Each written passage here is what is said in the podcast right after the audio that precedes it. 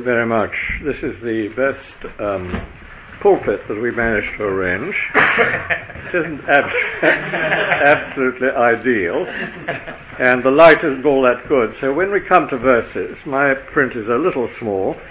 I may call upon you who are sitting in the window immediately to read. Now, don't please be shy about that, because if you don't read immediately, we shall be here far too long. Uh, that'll help as we go along. A second thing to say is that this church has recently been captured for the gospel. Um, it was bankrupt, apparently, and uh, the diocese refused to put any money into it and offered it to my successor, William, whom I think many of you know. And it's being used at the moment uh, for the Chinese congregation.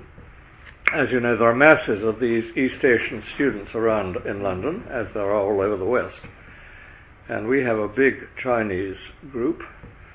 Uh, I'm not saying they're all converted yet. Um, they come often for social reasons, of course, and friendship. When one person comes, another comes and joins them, and so on. But it's a wonderful opportunity. And so that's how this place is being used at the moment. We're going to study 2 Peter. I'm grateful to Roger for the invitation. I always do what Roger tells me. That may not last for the rest of my life, but it has so far. And I'm grateful for the opportunity, of course, because the person who benefits most from these studies is the person who has to do the work beforehand. I'm going to call to Peter, which is um, a letter the scholars don't like very much, but I find that churches are becoming very hungry for it. It's certainly not one of the main letters of the New Testament, but it's full of treasure. And we're going to try to find out this morning not all about it, that would be impossible, but to find out what its basic message is. I've called it a tract for our day, and I'll start by introducing the people who are involved in this little letter. So we'll look first at the readers, and then the troublemakers, and then the apostle. But I think we better have a text for our, um, our letter. And so the last two verses, I think, make a very good text for the letter. So if you haven't got, if you're in the Old Testament moment, Perhaps your neighbour would quietly nudge you and say, we're in 2 Peter, okay? Can you all hear me, Mother, over there? You can, fine. verse 17 of chapter 3. Therefore, dear friends, chapter 3, verse 17. Therefore, dear friends, it's actually beloved, since you have been forewarned, be on your guard, so that you may not be carried away by the error of the lawless and fall from your secure position but grow in the grace and knowledge of our Lord and Saviour Jesus Christ. To him be glory both now and ever, forever. Amen. Let me introduce first to you the readers. As you see from chapter 3, verse 17, their position spiritually is a secure one. According to chapter 1, verse 1, they have received, it's an astonishing phrase, uh, uh, brothers and sisters, let's look at it they have received a faith as precious as ours. Written by an apostle, that is an extraordinary thing. What it means is second generation believers were not uh, lacking in privilege because they were second generation. By the power of the Spirit, these Christians had a faith as precious and real as the apostle himself. So they are secure Christians. They've received an apost- a real faith. They are equipped. Look at chapter 1 verse 3. His divine power has given us everything we need for a godly life through the knowledge of Him who called us. That's a great reassurance, isn't it, at the beginning? So God has equipped us in our pagan environment, an environment increasingly true for us, to live a godly life. So they are fully equipped by the Holy Spirit of God. And chapter 1, verse 12, you will see that they are established in the faith.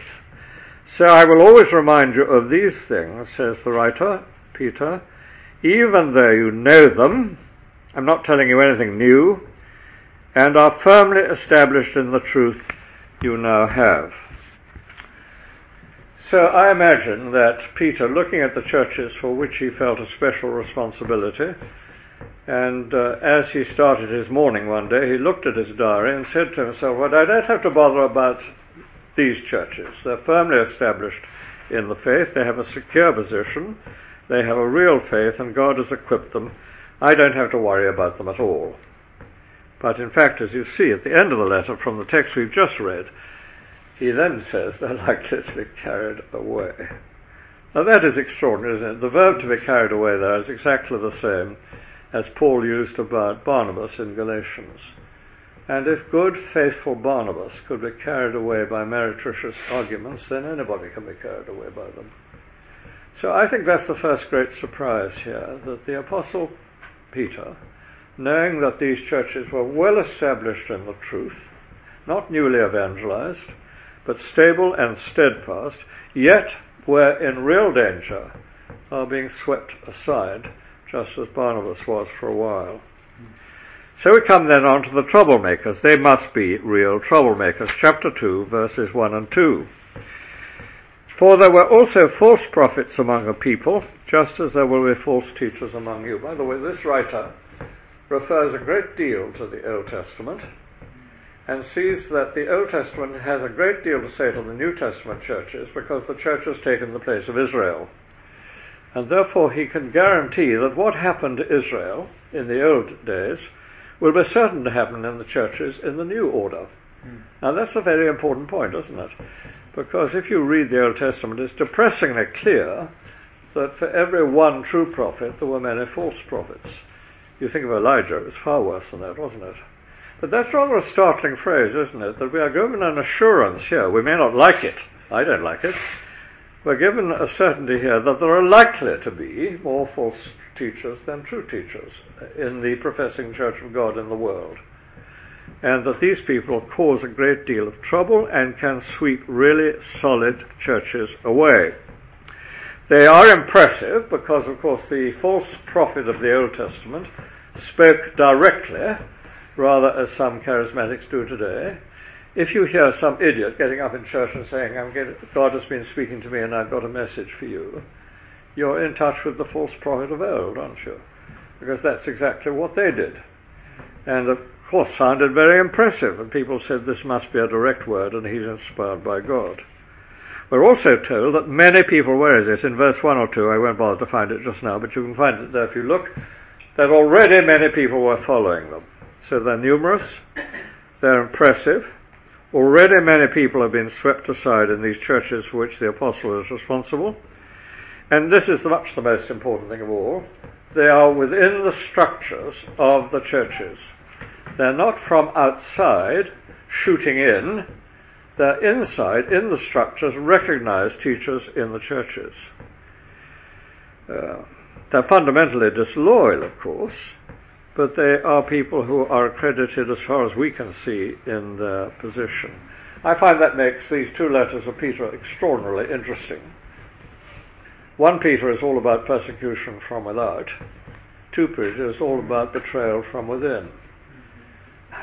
I don't need to ask you the questions I would ask a normal congregation. I would ask a congregation, which do you think is more deadly?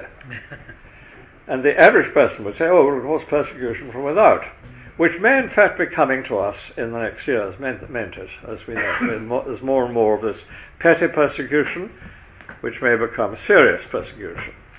But actually, that is not deadly to the churches. Very often it strengthens the real church and gets rid of all the fluff, doesn't it? So, although we may tremble, and I think I do tremble for the new generations coming up, that may not necessarily be harmful to the church. It may, in fact, refine the church. But what has been so deadly in my lifetime, what was so deadly when I was a student of theology, what destroyed many theological students was betrayal from within. Mm. It was accredited teachers of the university who had the position and the reputation uh, of being accredited people who would teach us, and um, often what they taught us was extremely harmful. And look at the, the denominations in the West today. They've been eaten out, haven't they, by this rot from within, so that the church lost the uh, confidence and the ability to speak the truth as it ought. So these are the destroyers from within. I just want to emphasize that point. I mean, it is so obvious, isn't it, if you look at the big denominations. If you look at the Church of England, for example, it's so obvious, isn't it, uh, that the dry rot is within. But my dear brothers, it can hit even tiny uh, assemblies. Uh, some of you may remember not long ago, uh, amongst the exclusive brethren, there was a leader who saw it as his right, because he was a spiritual leader, to have sexual relationships with all the women in the congregation. That was a tiny congregation. And they would claim, of course, to be the real believers. And yet, uh, right at the heart of an exclusive brethren assembly was a man uh, living and propagating a dreadful, sinful life. So we're never safe, are we? These men are lawless. That's the description that is given of them, and they're causing a great deal of trouble, as you can see.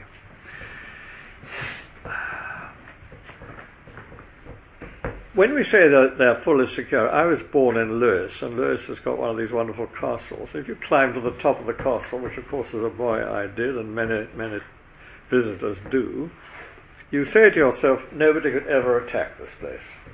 It's on the top of a high hill, which is again uh, on the top of other hills. Lewes actually means hill, I believe, in Anglo-Saxon. And so no one would attempt to go straight up. They would have to come round. In fact, the only battle of Lewes, my geography uh, history is very poor, but it was in fields outside Lewes, because you couldn't attack it. So it's very interesting again, if you'll take your Bible up and if you can see it, that what we're told about is, that they were, look at line two, they secretly introduce destructive heresies. In other words, they don't proclaim immediately they're going to betray the faith, but that's what they do. They infiltrate the church. So the readers, solid, good Christian people, such as you mix with every week. The troublemakers, a real danger to the church, but not from outside, but from inside. What then about the apostle? I'm going to say nothing about him except that he's in a hurry chapter 1, 14 and 15. Uh, have I got the right verse? Yeah, I'll read from verse 14. Because I know that I'll soon be put as, uh, my body aside, as our Lord Jesus Christ has made it clear to me, I'll make every effort to see that after my departure you'll be able to remember these things. So I introduce to you an apostle in a hurry. He knows that his life is coming to an end, and he thinks that his testimony his teaching is indispensable for the church, and of course, he's quite right in that. So much then for introductions. Now, it's impossible to do the whole letter, of course, but I want to give you a flavour of the letter, and what I'm going to give you is a three pronged attack and the threefold resistance. And we'll start with the three, which will take me most of my time, uh, a three pronged attack. And I want you to be very uh, interested, in a sense, in the fact that the attack is at the main citadel, as I've just said. I'm going to tell you that the attack that these men made in the first century was one on the person of Jesus himself. Well, you can't get closer to the central citadel than that. Secondly, an attack on the scriptures which begin to appear in these later New Testament letters very fascinatingly, as we're going to see. And thirdly, they launch their attack on the gospel itself. Now that means that this is a major attack not on secondary matters as to whether you speak in tongues or whether you baptize babies or not, or perhaps you don't think that is a secondary matter. this is on the absolutely central things of the faith. If you destroy the person of Christ, if you tear up the scriptures, and if you water down and alter the gospel, then you've got nothing left, okay? That's what's going on. Let's start then with the person of Jesus. Uh, I won't point to all in the letter, this will take too long, but we will top and tail 2 Peter. We'll top 2 Peter by looking at chapter, uh, at verse 1. Simon Peter, a servant and apostle of Jesus Christ, to those who through the righteousness of our God and Saviour, Jesus Christ, have received a faith as precious as ours. There is only one definite article here in the original. Our God and Saviour are not two people, but one. So here, as so often in the later New Testament letters, Jesus is addressed as God. That's the beginning of the letter. Now turn to the end. And we find that at the uh, end a doxology that is addressed only to the Lord Jesus himself. Grow in grace and a knowledge of our Lord and Saviour Jesus Christ. To him be glory both now and forever. Amen. There are only two doxologies in the New Testament for certain that are addressed, if you like, to Jesus alone and not the Father and the Son. Uh, one is in 2 Timothy and one is here. So, right at the beginning of the letter and right at the end, there is a clear witness to the fact in the first century that he's talking about a man who is God, the God man. The phrase at the end of the letter, our Lord and Saviour Jesus Christ, is one that you have often had on your lips, and it is one that you have often heard. It may surprise you to know it appears nowhere else in the New Testament except in 2 Peter, where it appears three times chapter 1, verse 11, chapter 2, verse 20, and chapter 3, verse 18. I don't mean that that proves anything, but you see the way they are talking about Jesus toward the end of toward the end of the immediately apostolic era. But I think one of the most interesting things is you never know when Peter uses uh, the personal pronouns in that, this letter, whether he's referring to the Father or the Son. And I've noticed that some of the learned commentators simply give up trying to work out which it is. For example, in chapter 1, verse 3, his divine power has given us everything we need. Could be God the Father, it could be God the Son. You can't tell. The same with chapter 3, verse 15. Bear in mind that our Lord's patient means salvation. Um, our Lord there could be our Lord God, but I think more likely to be our Lord Jesus. The day of God in chapter 3 is also the day of the Lord. It's as though the writer is not bothering as he sits at his study table to make a distinction. Because, of course, he believes already in one God, doesn't he? Which we should never lose sight of. We're not tritheists, we believe in one God. Of course, this is commonplace in the later New Testament letters. You know, just flipping back, if you would, a page or two, just to make sure of that. Look, for example, at Hebrews chapter 1, verse 8. But about the Son, he says, Your throne, O God, will last forever and ever. And again in Titus chapter 2, verse 13, though we won't look at it now because of time. John's Gospel is the latest of the four, and of course, what is the climax of the Gospel according to John? It's that wonderful confession uh, when the man who was a doubter becomes a believer and says, My Lord and my God. I know that we have a Jehovah's Witness, ex Jehovah's Witness, in our presence. Is that right, my brother? Mm-hmm. And uh, I read a Jehovah's Witness tract. I don't know if you can place it where it says that when he said, My Lord and my God, he was saying what everybody says every day in the city, My God. Uh, and that's all he was saying, an exclamation of surprise. Would that be possible? Wouldn't be possible, but that's what they say. well, you'll be telling us more about that later. Well, now that's the position then that Peter holds and the church holds under him, and uh, uh, there's no surprise in that. Let's turn now to the attack. And the attack is a single attack, but in many commentators it's taken as two. I just thought I would emphasize that because I think it's quite important. Chapter 2, verse 1 they will secretly introduce destructive heresies, even denying the sovereign Lord who bought them. Well, that's the Lord Jesus Christ, and he's addressed there as the sovereign Lord, and they have denied that he is the sovereign. They've denied the sovereignty of Christ. The other great passage about the attack is in chapter 3, verses 3 and 4 Above all, you must understand that in the last days scoffers will come, scoffing and following their own evil desires. They will say, Where is this coming he promised, etc. It never comes to pass. Where they denied the return of Christ, the second coming, or what the New Testament often just calls his coming. Because this is the greatest coming of all, of course, at the end of time. I think it's just possible, and I say it very carefully because Um, I never want to criticize those who led me to Christ at all because I owe everything to them. But I think when I was young, there was a generation of evangelical preachers who tended to sell us short on the second coming. Uh, I say that carefully, but I think so often the sermon when I was a youngster was to get ready, which of course is part of the New Testament teaching. It comes in chapter 3, as we're going to see of 2 Peter. and, you know, if you were a kid then, you very often hear these terrific sermons about him coming on Monday or Tuesday or Wednesday. You can go on saying woof woof too long, can't you?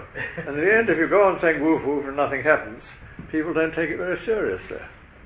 There was a great deal of woof woofing when I was young. He's going to come tomorrow, he's going to come before the end of the week, so you better get ready, you might be run over by a taxi quick. and so on. Um, but that's not actually what the coming of Christ in glory primarily is about. Yes, he is going to come like a thief in the night. But the teaching which comes from that is that he is Lord of all, of course because he is the one who is going to stand at the end of history, close history. He is the one who says he's going to judge all men, which is a concept you just can't get round your mind, can you, when you think of the millions and billions of people? He is the one everybody is going to stand, and he will decide every single person's destiny that you saw on your way here this morning. He is the destroyer of the old order, and he is the bringer in of the new order. So there's no question you're going to talk like that of someone who's going to be that figure. I mean, it, it's like the beginning, isn't it? When you read the beginning of John's Gospel, who, who is the one whom God uses as an agent to create the world? It's, it's, it's the second person of the Trinity. So what you have in the New Testament is that Jesus, um, pre-incarnate and the incarnate Jesus, the risen Christ, the sovereign Christ, uh, at the end of history. You have Jesus at the beginning and end of history, don't you? So if you were the devil and working away in your study, what would you think was the best way to dislocate the whole world view that people have? Why, you destroy that idea of creation and you destroy the idea of the second coming, wouldn't you? Which is exactly what he's done. So the kids today at school don't believe in the creation, and they certainly don't believe in the second coming because they never heard of it probably, and if they did, um, they wouldn't know what they were talking about. And furthermore, if you wanted to do your work really thoroughly as the devil, you would, as far as possible, foul up those t- t- things, wouldn't you? You'd get every conceivable crank on both ends, wouldn't you? Uh, and that, I think it's one of the things the devil loves to do with important doctrines. Every now and then he brings about a lot of idiots who foul up a doctrine so nobody can take it seriously again. Uh, I think it, amongst some of the churches, honestly, in London, when the charismatic movement hit it, it was rather like that. I think of one 14 year old boy from one of our families who went along to one of the churches, should be nameless, and he got there on a Sunday evening, the whole of the congregation was lying on the floor barking on their backs. He'd taken a chum from school. His parents weren't very keen for him to go because they thought that he would, they wondered what he would meet. But this boy, of 14 or 15, and his pal from school came back to their parents and said, We don't want to have anything to do with that. Well, naturally, would you? Mean, uh, isn't that a clever. Well, actually, he, over, he overreached himself in that case, didn't he? But, uh, you know, if you bring in this sort of foolishness, then you destroy uh, the doctrine of the Holy Spirit, and people begin to get frightened about it. Just people get frightened about the doctrine of the second coming and so on. So both these uh, verses, chapter 2, verse, chapter 2, 1 and 2, and chapter 3, 3 and 4, are about the same thing. The denial of the coming, as it's called in the New Testament, this is the coming at the end of time, is exactly the same as the, as the denial of the sovereignty of Jesus Christ. Richard Bauckham. Richard is, um, I suppose, the major commentator on 2 Peter and Jude. Uh, I wish he was 100% conservative, but he's 90% conservative, so he's worth reading. Um, tell him next time you write to me, get a little bit more conservative, will you? but what he says uh, is right. The central theme of the false teaching was eschatological skepticism. I assure you, I don't use that language in the pulpit. and that's the language these men use, isn't it? Eschatological skepticism. In other words, unbelief about these final realities. And I remember reading that and sitting back in my chair and saying, Isn't that extraordinary? Because as a theological student in the late 1940s, the central unbelief and skepticism of my professors was the second coming. Mm. Precisely that. And if he's not at the end of time, of course, he's not Lord, is he? Because what it means is that he is the God who will fold up what was once began. Just in case you wonder what we were taught, so long ago I've forgotten, and I was only half listening because I was a Christian then. I'd just come out of the Navy. I wasn't, uh, I wasn't going to be easily taken in. I realized what I was hearing was rubbish, and so I didn't pay much attention to it. But what was being taught me at those times by, you know, distinguished scholars, where all the apocalyptic teaching of Jesus, that is, all his teaching about the future, was actually the product of the early church. I think it's just worth knowing what these people are teaching, and that's been a very long standing view of the academic world. That what you're getting is what the early church taught, and they had misunderstood him. Anyhow, I found it, you know, a month or two ago when I was looking at this seriously, I thought, is it not remarkable uh, Richard Bauckham can tell me the central theme of the toggle makers of the first century is exactly what I was hearing at university in the 1940s and the early 50s. Uh, in, in, short, what is being airbrushed out, of course, is a reckoning, uh, judgment. Because here is the one who's spoken most about judgment. I mean, it is the language of Christ that is so terrifying, isn't it, about judgment? And uh, he is the one who's going to come to bring it into, to bring it to pass, not only to bring his people to to heaven, but to destroy the unbelief of the world. So this Jesus is responsible in Scripture for creation and coming.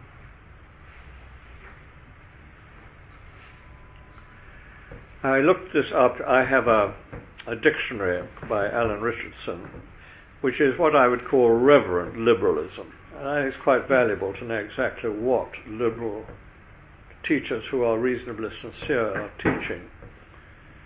And I was very struck by the thing that he said, that he said the conservative evangelical is always at risk from Adventism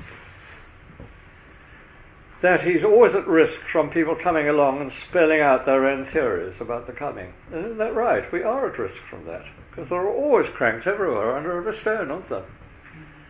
You see, and because the cranks made it seem ridiculous, then people seem to believe the real thing. That's what I was saying just now. It's one of the devil's tricks, I think.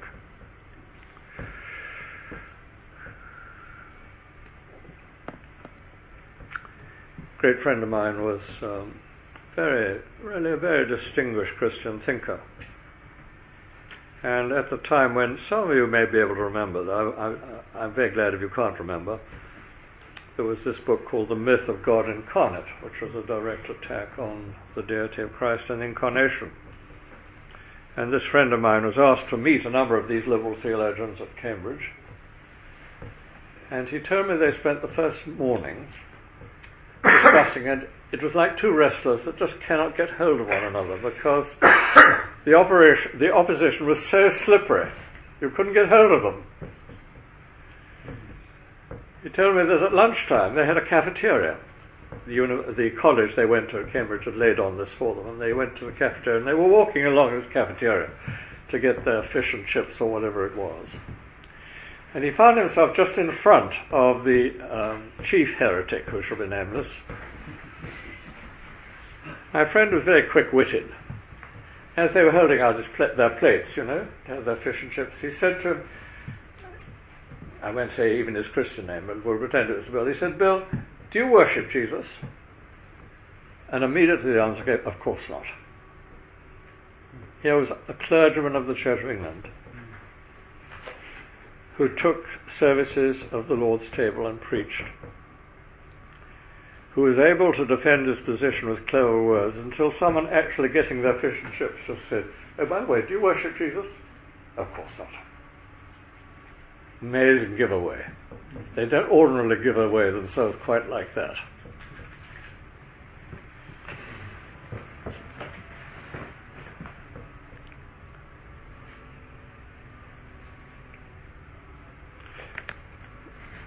Just bear that in mind, by the way, when we come on to this whole matter of knowledge in 2 Peter.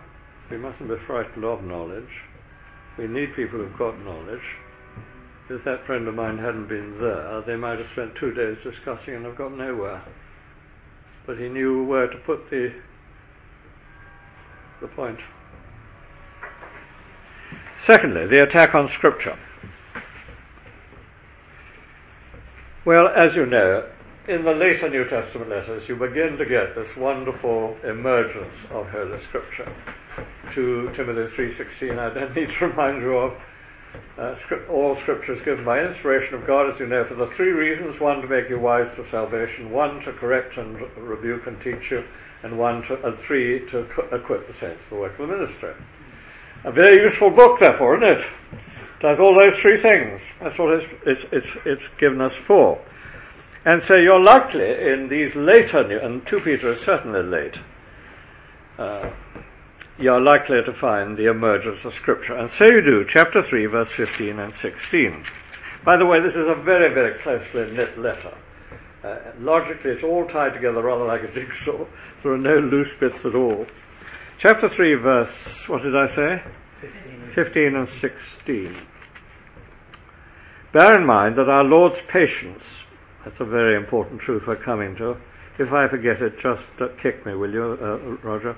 Bear in mind that our Lord's patience means salvation, just as our dear brother Paul also wrote to you with the wisdom that God gave him. He writes the same way in all his letters, speaking of them in these matters. His letters contain some things that are hard to understand, which ignorant and unstable people distort as they do the other scriptures. Isn't that fascinating? And by the way, that's a wonderful duo, ignorant and unstable. Actually, they're the two hardest people to deal with in a congregation very often. Those who are completely ignorant and are always asking ridiculous questions because they haven't thought anything through. But also those unstable people that every congregation has, doesn't it? Who are always getting in, in a muddle, who are always problem people when it comes to understanding these things. Scripture. What was the scripture of the early church? Well, the scripture of the synagogue was lesson one, the Pentateuch, second lesson, the prophets, and all that the early church did was to add a third lesson. So you were likely to find if you went into a very early church, first, lesson number two would be from the Pentateuch, which of course is enormously valued with the Ten Commandments and the creation and all the rest of it. You cannot ignore the Pentateuch. Then you would have a reading from the prophets, Isaiah, Hosea, whoever, and then you would have a reading of the apostles. It was in that way that the early church showed that they were putting the apostles' teaching on the level with the Pentateuch and with the prophetic literature. And of course that uh, comes out, doesn't it? I mean, we, we haven't time to look at many. Just flip back to Colossians chapter 4. Would someone read verse 16, please, in a loud, clear voice, so that the old ladies at the back can hear? Chapter 4, verse 16. please, quickly. After this letter has been read to you, see that it is also read in the church of Laodiceans, and that you in turn read the letter from Laodicea. Interesting, isn't it? So this is not just for you, it's for the Church of Laodicea as well. And you get the same thing if you want a, note, 1 Thessalonians chapter 5 and verse 27. So already the apostle himself knows that his letters are to be uh, reviewed as authoritative. A remarkable thing, there's no doubt he knew that. And he insisted upon people recognizing it. Now, what's the attack on Scripture? This is something that has interested me very much in my thinking about 2 Peter in the last few months. It's not a direct attack. Uh, the scriptures are sacred. The Old Testament is sacred to uh, Jews who become Christians and so on. So it's not a direct attack at the castle. The attack has to do with interpretation. And this is a very tricky area, isn't it? I remember students coming up to me and saying, well, that was just your interpretation, wasn't it? And of course, some of the preaching we hear is just somebody else's interpretation. So let's have a look at that. It's one of the key things in 2 Peter, and it comes in the second half of chapter 1. And this is why Peter uh, is in a hurry before he dies to get this down on paper. There are two parts the testimony of the apostles and the testimony of the prophets the testimony of the apostles. We did not follow cleverly devised stories, which is what, by the way, the troublemakers were saying. They say it's just fairy stories. When we told you about the coming of our Lord Jesus Christ in power, but we were eyewitness of His majesty. I won't stop on that because that's so elementary, isn't it? Uh, the whole of John's Gospel is eyewitness testimony. We saw His glory. John chapter 20 is all about we saw, we saw, we saw, we saw. And when they have to choose that 12th apostle, remember, he's got to have been with us since the, the, Lord's um, beginning of his ministry. He's got to be, in other words, an absolutely first-hand witness. He received honor and glory from God the Father when the voice came to him from the majestic glory saying, This is that. In other words, the voice from heaven interprets what they saw. For what is a fact without an interpretation? Well, there are lots of things you see that you may not be able to interpret correctly. There are lots of things you may see on the television that are interpreted incorrectly. I mean, this is, this is quite a game. This is what Parliament is all up to, isn't it? They want to misinterpret what people are saying. Um, so this is fairly tricky area, isn't it? Here are the facts. No one denies these facts, he says. But what do they mean? Well, the voice didn't come out of his head, did it? He says the voice came from heaven, saying, This is my Son, whom I love, with him I am well pleased. We ourselves not only saw, we heard this voice. No, you can deny that, of course, and many scholars do deny that, but there it is in black and white that uh, in these very, very early days, here is someone saying, We not only saw his glory, his, at the Transfiguration, which he takes to be an anticipation of his glory when he comes in power, but we actually heard a voice from heaven which said, You won't understand this, so I will tell you what it means. This man in front of you, transfigured before you, is my only beloved Son. He now goes on to the prophetic word. The prophetic word was a phrase used for the Old Testament as a whole. So he says, We also have the prophetic word made completely reliable, uh, something completely reliable, and you will do well to pay attention to it as a light shining in a dark place until the day dawns and the morning star rises in your heart. That simply means that on that great day when Christ comes in glory, the whole universe will be lit up with His glory, but it will meet a divine illumination from within. We shall be quite unable to take in such glory, but we will be illuminated so that from within and from without we are able to understand the full glory of this one who's coming. Above all, you must understand a very important phrase we shall come to again that no prophecy of Scripture came about by the prophet's own interpretation. That's the most important verse here, and I want to fight hard for the NIV because I think the NIV has got it right. So many commentators have got it wrong. And above all, you must understand that no prophecy came about by a prophet's own interpretation. This means that Isaiah did not come down to breakfast one morning where the prophetess was making the coffee.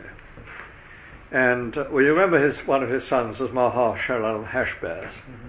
So Baz is sitting here, uh, gobbling his cereal, waiting to go to, get on his bike and go to school.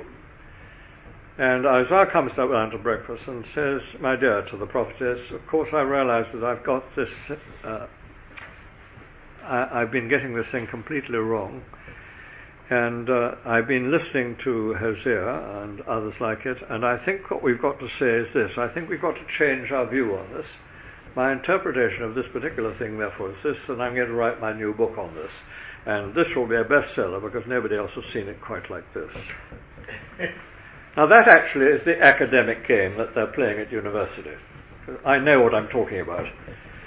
Um, it isn't that some, these, none of these men are sincere, of course, but the only way you get anywhere academically is by publishing. I'm sure you know that. You have to publish a book if you want to get a chair in a university. And if you're going to publish something on things that have all been written about by thousands of people before, you've got to find something new to say, haven't you? Otherwise, you can't get it published. So it's a game, really. It's a game in which every generation comes along and corrects the generation that has come before. And, um, well, we won't go into that now, but in some ways it's a, an awful waste of time and money, a lot of it. But from time to time, of course, it comes along people who actually get to the heart of the matter. But it's very important to realize that, that Isaiah was not having a good idea that morning. What does it say about it? I mean, you either got to believe it or not, as you were swept along by the Holy Spirit. So he gives us two reasons for believing that the interpretation of Scripture is correct. One, that God spoke from heaven. Well, of course, many people won't believe that. And one, that the Holy Spirit swept him along so he had no, no uh, reason to go in, uh, otherwise along that track. It does not mean, as we are constantly accused of saying, that Isaiah had no personality in it at all. Of course he did. When God uses us, he uses our particular personality. So the way Isaiah writes is different from the way that Jeremiah writes, which is different from the way Hosea writes. I would have thought it was common sense, wouldn't you? God respects our personality, but sees to it uh, with the prophets that His word is given us. So we get that great statement from Jim Packer, to whom in my generation owes so much. The Bible is an interpretation. Not the Bible is waiting for you to interpret it. The Bible is an interpretation. Your job is to find out what that interpretation is. That's where the hard work is. Without facts, without interpretation, facts are meaningless. The Bible gives us the facts and the interpretation, and this is what we're studying when we go to our, our, our desks and get to work. So, what did the what did the false teachers do? And how did they influence the people who listened to them? Well, there's a very interesting word in chapter 3, verse 16. Please turn to 316 and nudge your friend if he's already slipping away, because this is very important. He writes the same way in all his letters, speaking of them of these matters. His letters contain some things that are hard to understand. That's rather delightful, isn't it? Paul saying, well, actually, I find it quite tough going, Paul, and so do we sometimes, don't we? But then he goes on to say something very interesting, which ignorant and unstable people distort. The Greek word simply means twist. Well, that's what people do, isn't it? People twist and pervert and distort the scriptures. And you're going to be hearing about that uh, in the second session today. I pass it on my way across London Bridge um, three or four times a week. For there are these Jehovah's Witnesses I often think, why aren't we there? But uh, that's another story. But I mean, there they are, as bold as brass, aren't they? You have to, you have to hand it to them. And there it is a Bible stand. They tell us this is what the Bible teaches. And why should people think, since, since the people pass by completely ignorant?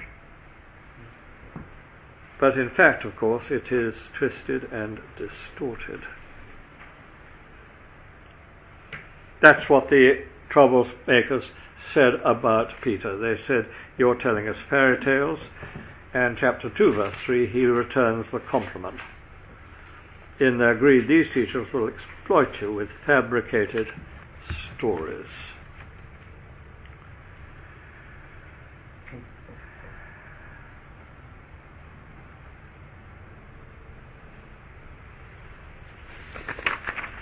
Attack number three. Attack number one, they attacked the sovereignty of Jesus Christ.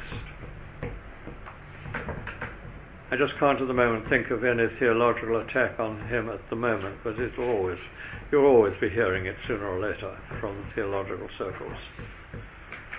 Second attack, attack on Scripture, not a direct attack, but an indirect attack. Yes, we believe the Bible, but we interpret it differently from you. Uh, we see it differently, Now we get attack number three, the gospel. Now, the language of gospel in 2 Peter is the language of promise. Now, you get it in chapter 1, verse. My eyesight is not what it was. Verse 4. Through these, he has given us very great and precious promises. Just to clarify that, by the way, uh, we need a cross reference just occasionally, don't we, to exercise your frozen fingers. Acts chapter 13, 32, please. Acts 13, 32. Will someone read it in a loud voice? so that the deaf people at the back can hear. Acts 13:32.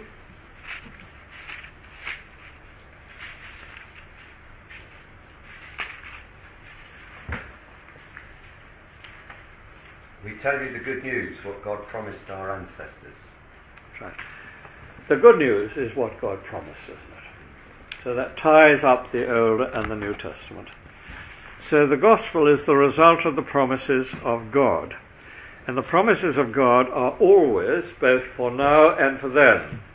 So in verse 4, actually, there are promises for now, verse 4, that we may escape, escape the corruption that is in the world through uh, lust.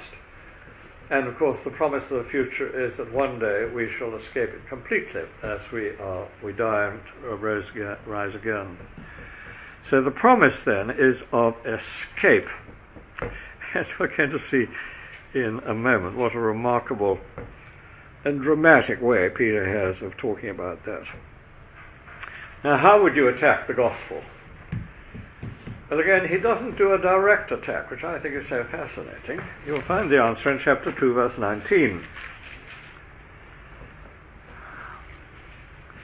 You there? And now I'm going to read it. I hope everybody's going to look at 219 because it's so clever. They promise them. In other words, they say, we have a promise too. And what is their promise? Freedom. Well, that's the very word of the gospel, isn't it? The gospel is a gospel of freedom, but theirs is a different freedom. Theirs is freedom from judgment and freedom from the law, freedom from moral restraint, which makes them, of course, slaves of depravity.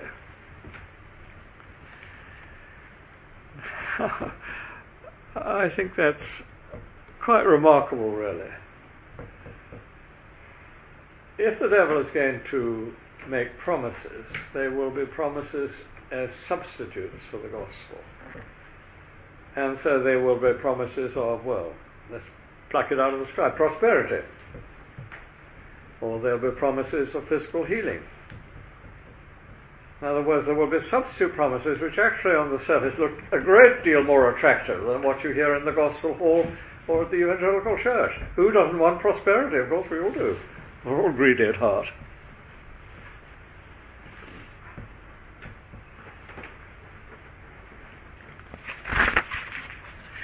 The language of salvation in 2 Peter is really fascinating. It's this language of escape and rescue.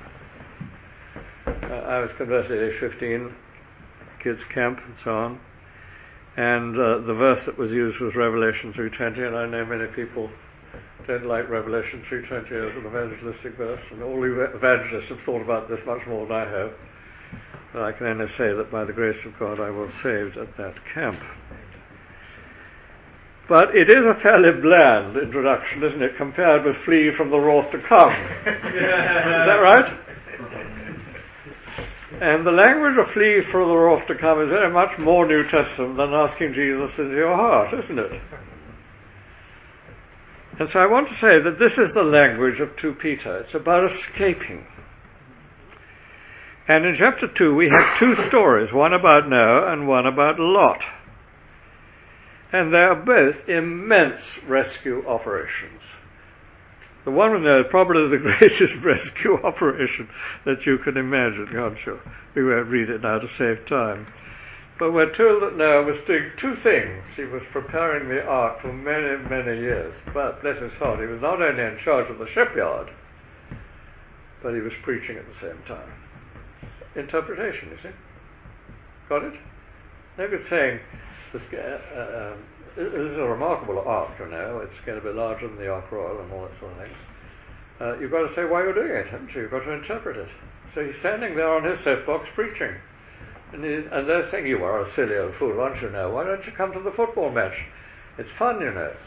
And uh, he said, No, I'm afraid my afternoons on Saturday's got to be given to this. Well, you know, you've told the story many times more than I have, some of you. And then what's the Luke 17? Uh, the flood came and destroyed them all. Well, he prepared them for it, hadn't he? He said, You've got to escape. And they said, Don't be a fool. How could you ever think the sort of thing would happen? Well, if you want to spend your time in carpentry like this, it's a fascinating boat, but it must have cost you a fortune, and so on. And there came a day when the flood came, Luke 17:26, and destroyed them all. But Lot is almost more astonishing, isn't it? And we won't go into now, there really isn't time, but quite frankly, it needed the force of angels, and even then he only got away with the skin of his teeth, didn't he? He's told to escape, and he can't. It's very interesting, actually, you know, the commentators. Um, they say in the Old Testament it's a very unedifying story, and in the New Testament, as in 2 Peter, it says that he had a tormented soul. They say, how do you put the two together? Well, the answer why the commentator can't put the two together is that he hasn't got any pastoral experience. That's the reason. You see far more than the person in his study. Haven't you met real Christians who are thoroughly compromised in their lives? Of course you have. Good people who've got themselves into a position from which they barely can escape. Here is a man who was tormented in his soul. He was a genuine believer. But when, his son, when he told his sons in law what was going to happen, what did they do? They joked. This is a joke. That's the mark of someone who's compromised, isn't it? So nobody, nobody believes what he says. And his wife, well, of course, her heart was with her bridge parties and all the fashionable ladies. Uh, I'm sure there were lots of fashionable ladies in that very wealthy. Remember the, the, the, the it was the garden, like the garden of the Lord, wasn't it, that plain? Lot had chosen it because it was such a beautiful place. It was a green and pleasant land. And judgment can come to green and pleasant lands as we may find to our cost one day. But of course, no one believed it. And it came, and only because the angel rescued him did he escape at all. And that's the picture you see you get, isn't it, in 2 Peter? It's a fairly desperate thing, isn't it, that picture? Well, I wasn't told that, of course, when I was a teenager, but I came to realize it later on that what had happened was that I'd been rescued. Christianity is a rescue religion, which is why it can't ever be respectable.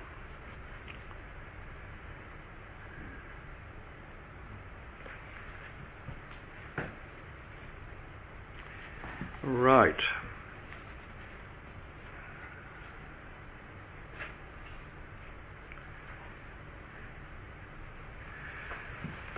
What are we to say about these troublemakers? I think we have to say in the end that they were, by definition, men of the world. And they were in positions of great responsibility in the visible church. And when you get men of the world in positions of responsibility in the visible church, that is the quickest way to make the church a worldly church. It's quite false, isn't it, to think that the church in the 20th century goes down because of modern materialism. Israel was never defeated because the enemy was strong. Israel was defeated because they were weak and compromised. and uh, if the Church of England and other of the great denominations of the Western America have folded up or are folding up, it's because of betrayal from within, not because people want fun without. We destroy ourselves from within. That's because men of the world get positions of great responsibility and destroy the gospel. So there are the three attacks. I don't think we'll stop and talk with questions now. I think we'll press on. Is that all right? How are we for time, brother? Uh, yeah, right. Yeah. Okay. Yeah. Don't be nice about it. If I, I, had a lovely watch that I bought at Sainsbury's for eight pounds. Isn't it wonderful to get a watch for eight pounds? And I lost it, so I'm not mourning over it. uh, I shall have to go to Mr. Sainsbury again. Threefold resistance. You ready for it? Yeah. Right? Wake up, brothers and sisters. There's resistance to the attacks. Thank God. And the three resistance, the threefold resistance comes along three lines. One, true faith. One, true knowledge. Two, true knowledge. And three, true evangelism. Right. One, true faith. Well, we saw at the beginning, didn't we? They had received a faith as precious as ours. But what follows? Verse 5 to 7. For this very reason, make every effort. By the way, you don't hear this enough, I think, today, but 2 Peter is full of effort. Several times he made an effort to write them and so on. Make every effort add to your faith or through your faith goodness, to goodness knowledge, to knowledge self-control, to self-control perseverance, to perseverance godliness, to godliness mutual affection, to mutual affection love. Do you see the, the ladder from faith to love? That means from faith from the beginning to maturity. What he's calling for here is exactly what Paul calls for in the Corinthian letters. He's calling for people to grow up and stop being little children. For if you possess it, by the way, another thing the Bible is full of is not any interpretation, it's full of incentives. Do you give them enough incentives when you preach? Here are the incentives. People know what they ought to do, they want to do it. If you possess these qualities in increasing measure, they will complete, they will keep you from being out of work and unproductive. So why are so many dear Christian people useless and out of work? Well, it's because they're not growing up. God puts people to work as they grow and mature. Whoever does not have them is short-sighted and blind, forgetting they have been cleansed from their past sins. Therefore, my brothers and sisters, make every effort to confirm your calling and election. For if you do these things, you'll never stumble, and I think that really means fall like the apostates, and you'll receive a rich welcome into the eternal kingdom of our Lord and Saviour Jesus Christ. And I'm sure every one of us would covet that rich welcome. Now, brothers and sisters, this does need working out. Calvin and Luther said that this making your con- calling an election sure was a matter of your own subjective assurance. Other equally able writers, and I say that with care, because of course Calvin is a great one, believe it is objective and that what he's saying is that without these qualities you won't be saved. Now what he means by that is simply what James says in his letter, that faith without works is dead. Faith without repentance is dead. Faith without love is dead. He's simply defining what is saving faith. He's not saying that these things are works that earn salvation. He's saying these things are those that prove that your faith was one like the apostles. Well, we can discuss that. You may uh, not agree with that, but it does seem there to me that this is not subjective, but he's talking in James's terms. This, this happens much more towards the end of the New Testament. They say, is it real? Is it authentic? In other words, they're asking people whether what they take to be their faith is the real McCoy. You get that in Galatians 5:21, don't you? We won't turn to it now. That he says, if you don't have these fruit, this fruit of the Spirit, then you won't enter the kingdom of God. It's really realistic talk, isn't it? I'm not sure if we say it enough, Roger.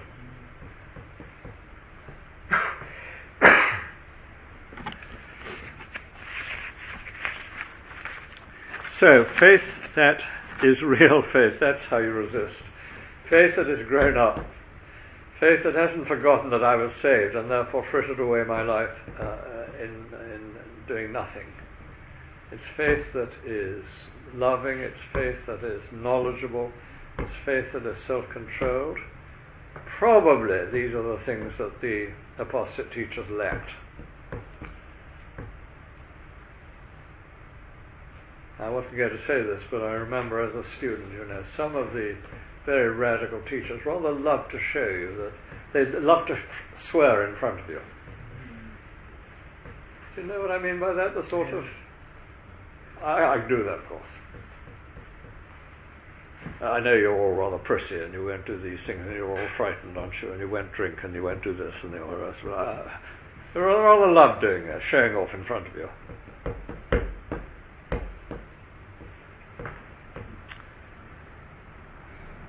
So, genuine faith. That was part of the response. So, part of the response to apostate teachers is faithful people. Not necessarily. Not, it's interesting, isn't it, in this letter, he's not talking to ministers. It's ama- amazing how Peter and Paul often bypass the ministers and go straight to the people. So he's saying just to the ordinary Christian people, he's saying if you're true people of faith, that, that, will, that will stop a lot of this nonsense.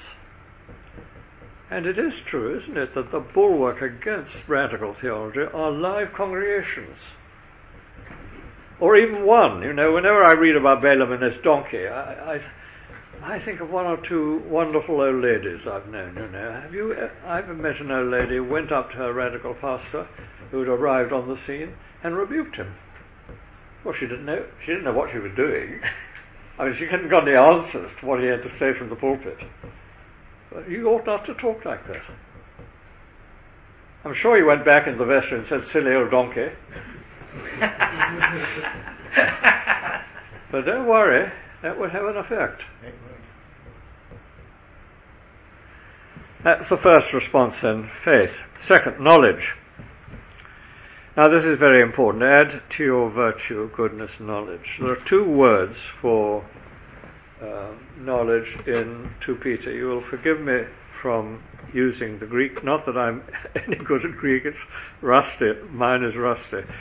But I do know these two great words, and the first is epignosis, and that is the word that is used here at the beginning in verse 2 of chapter 1 through the knowledge of God and Jesus Christ our Lord. I sometimes tell medical students that uh, they're speaking Greek all day long. This just wakes them up, you know, if they've gone to sleep in the pew. well, they are. Diagnosis, prognosis, they're all Greek. Diagnosis is seeing through what's wrong with you. Prognosis is looking into the future and telling you what is going to happen. And epignosis is just the same kind of word. And what it means is that knowledge that God grants us at conversion. Bill came to know the Lord last month, we say, don't we? That's epignosis. It's not an intellectual thing. It's that wonderful sense, I now know the Lord. My sins are forgiven. I'm out of darkness into light. Uh, it's the most wonderful thing, isn't it? It's got nothing to do with whether a person got a degree from university. Once I was blind, now I see. That's epignosis. But the shorter word, gnosis, is simply the knowledge you gain. Now, we haven't time to follow this through, but I just want to insist upon it in your own work we must insist upon the young Christians being willing to do the hard work of gnosis. God grants them epignosis, the knowledge of Himself. But it's not just the pastor who should be in his study working and thinking. There's a great deal in this letter assumes that the Christian, having their mind having woken up, as everything else has woken up, will think hard. Chapter 3, verse 1, what does that say? This is my second letter to you. I have written both of them as reminders to stimulate you to wholesome thinking. Again, in chapter 1 and chapter 3, first of all, you must understand. It doesn't mean that we're expecting people to go to evening school or anything like that, although maybe that would help if it was a good evening school. But a Christian is obligated to think through their faith so that they are not helpless in understanding what God has done. I just think that's very important. So, right at the end of the letter, grow in the grace and knowledge of our Lord and Saviour Jesus Christ. Isn't that good? Grow in the experience of God's grace. That's subjective. Grow in the knowledge of Christ. That's more objective. It's a lovely sentence, isn't it? Not just grow in grace, but grow in grace and knowledge, gnosis. Or is it epignosis? I can't remember. There you are, I've been found out. Please don't pl- downplay that.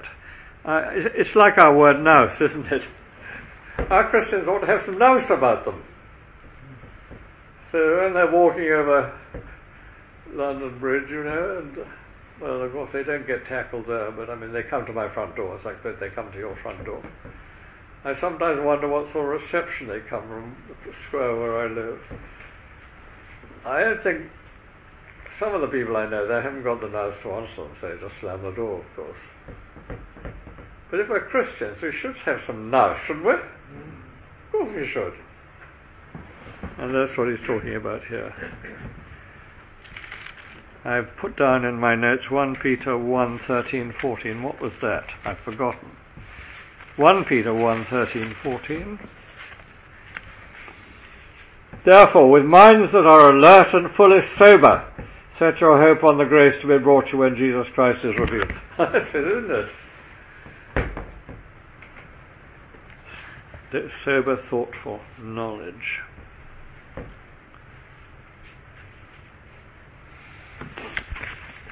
So here's the second, the second response to the attack. I think they're really interesting, these three. I find them, and I haven't worked them all through yet.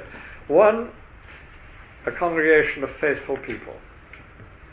So that when this false teaching begins to go rocket round some of the assemblies in the area, they know what they believe. They don't have to be nannied by the pastor. He doesn't have to prop everybody up to knowledge. People are knowledgeable. They understand what they've been taught. They know what the Christian faith is about. They recognize error when they hear it. Thirdly, evangelism. Back to 2 Peter. Two of the most glorious verses in 2 Peter. Chapter 3 verse 9, chapter 3 verse 15. Now, since I'm in 1 Peter, that won't help. All right, if you were half asleep as I was just then, please wake up, chapter 3, verse 9. The Lord is not slow in keeping his promise, as some understand slowness. He's patient with you, not wanting anyone to perish, but everyone to come to repentance. Chapter 3, verse 15. Bear in mind that our Lord's patience means salvation. So one commentator says that means that the period between the re- resurrection and the return is the period for evangelism, and I'm sure that's right.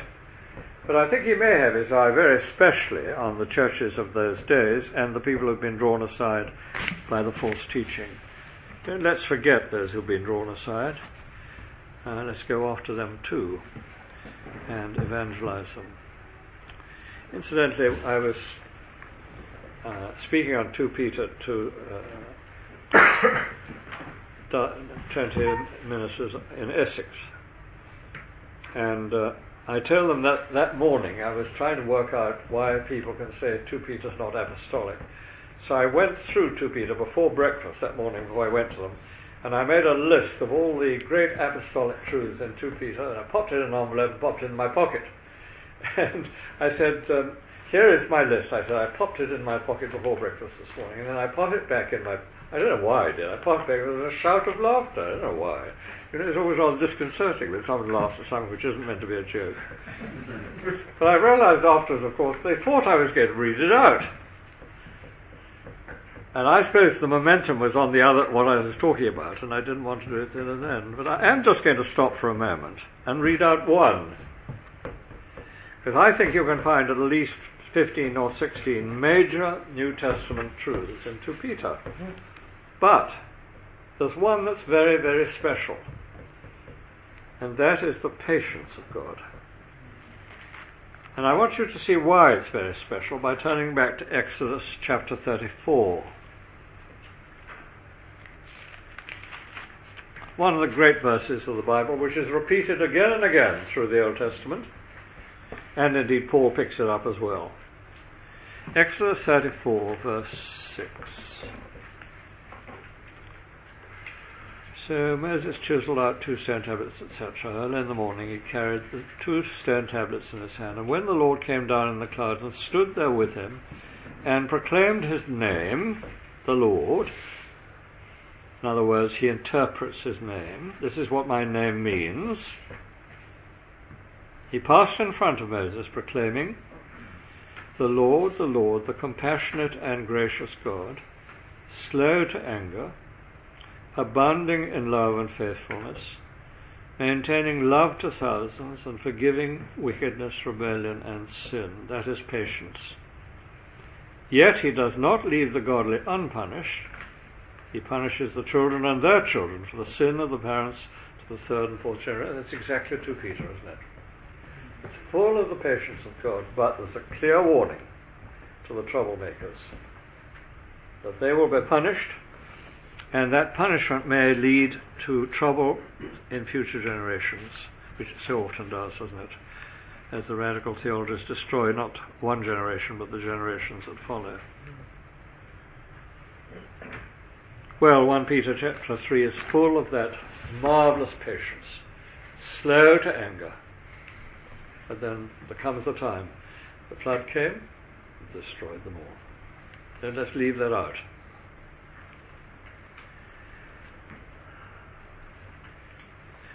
So, in, respon- in response then to the attack, the troublemakers were confronted, or ought to have been confronted, in these congregations for which Peter apparently felt a responsibility in his travels. And this, get this clear, it's so important. We may be getting further attacks. Much of the liberalism I know faded away, partly, of course, because it had no fruit. It was quite useless. It destroyed many lives. It's sometimes so useless, isn't it? At least I think of two men who came to my theological college having been destroyed by liberal theology. They were destroyed because they weren't converted. They were theological, sta- uh, they were ordinands. They were converted straight away when they came to theological college. Isn't that a lovely place to be converted? and one, uh, they're both in heaven today. One was uh, up in the north and one in the far east. Wonderful ministers. Um, it's a great thing to be the- converted to your theological college because you won't listen to any nonsense from the tutors, will you? You say, Well, I know. Once I was blind, like you. Now I see.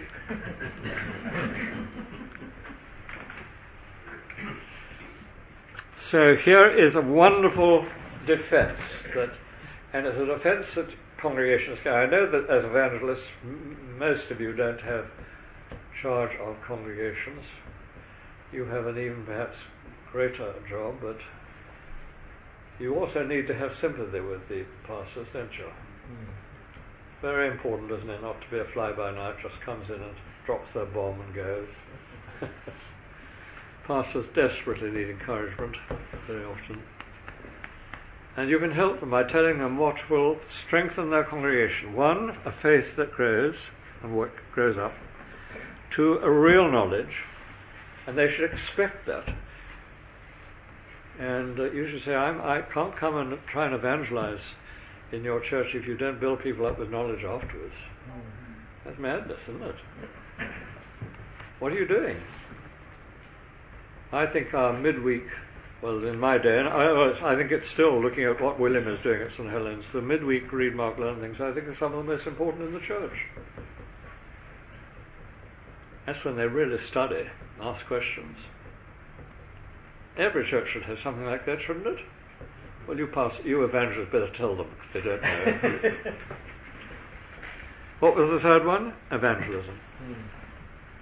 If in a church there is a congregation of people whose faith is growing up, and there are people in the congregation who know that stuff, who've got some nous, not some sleeping partners, and if there's evangelism going on, how hard that is to keep at the top of the agenda if you're a pastor, isn't it? I know that.